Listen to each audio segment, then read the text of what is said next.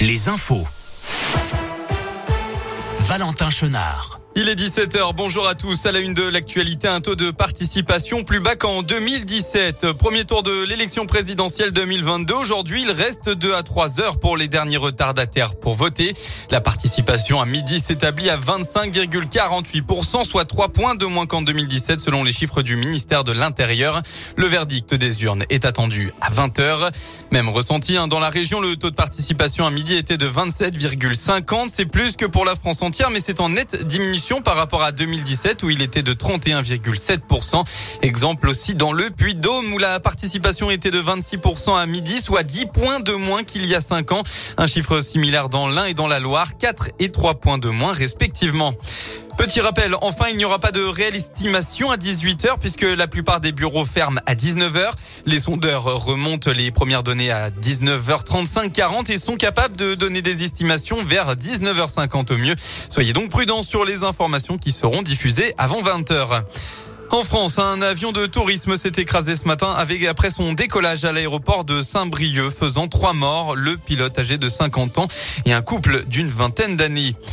À l'étranger, plus de 1200 cœurs ont été euh, découverts à ce jour dans la région de Kiev, en partie occupée pendant plusieurs semaines par les forces de Russes. C'est ce qu'a annoncé la procureure générale d'Ukraine sur la chaîne britannique Sky News.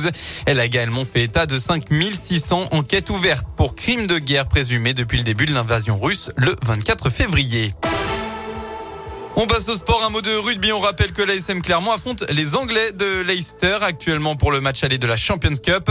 En foot, suite et fin de la 31e, 31e journée de Ligue 1, pardon, ça bouge en bas du classement. En début d'après-midi, Bordeaux a battu Metz 3 buts 1.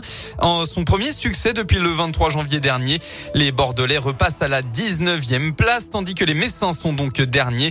Attention à Saint-Etienne et Clermont qui ne sont plus qu'à 1 et 2 points devant Bordeaux.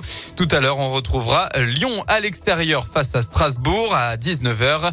À noter que la rencontre entre Brest et Nantes a été interrompue à la 51e minute tout à l'heure après une tentative d'instruction, euh, d'intrusion, pardon, de spectateurs sur le terrain du stade Francis Leblé. Euh, le match avait été brièvement arrêté en première période en raison de fumigènes lancés sur la pelouse par le parquage des supporters nantais.